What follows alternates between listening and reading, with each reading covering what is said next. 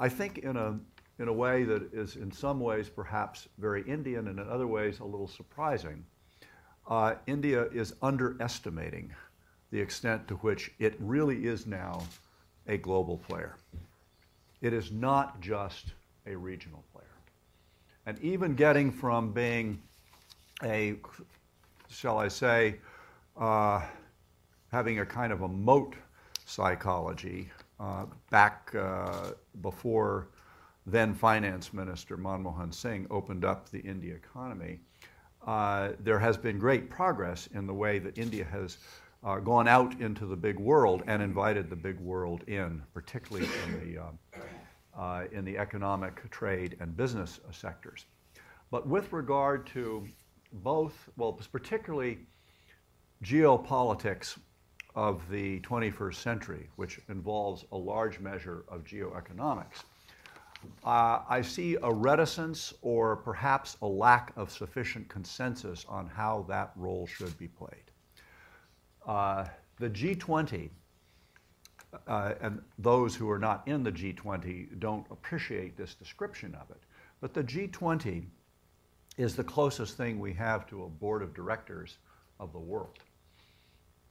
Uh, unelected by the rest, by the 195 as a whole, but nonetheless it plays that role. Uh, and India is there. Uh, India is also the I in the Goldman Sachs uh, acronym BRICS, which means that it has a major role to play in what used to be called the, uh, the developing world, although so much of India now qualifies as a, as a developed uh, uh, country. And yet, and here I go to, uh, perhaps because of the prejudice of my own experience, to the big geopolitical issues that we are facing uh, how to deal respectfully, constructively, and realistically with the emergence of China.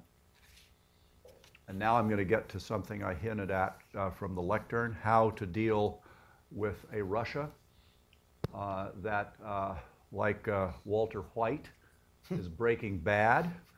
Uh, I'm looking around the room to see if I'm getting any recognition there. and these are both countries that India has long history with. In the case of Russia, a friendly history. In the case of China, a fraught history.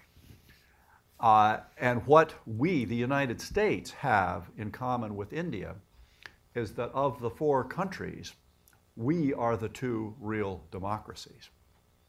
And I think that there are going to be a raft of opportunities uh, if, there, if American statesmanship is handled properly going forward, and if India uh, steps up to the plate, that is not a cricket term, of course, uh, steps, steps up, up, to, to the, the crease. You can say and, steps up to the crease. And, and thinks of itself as a major league world power.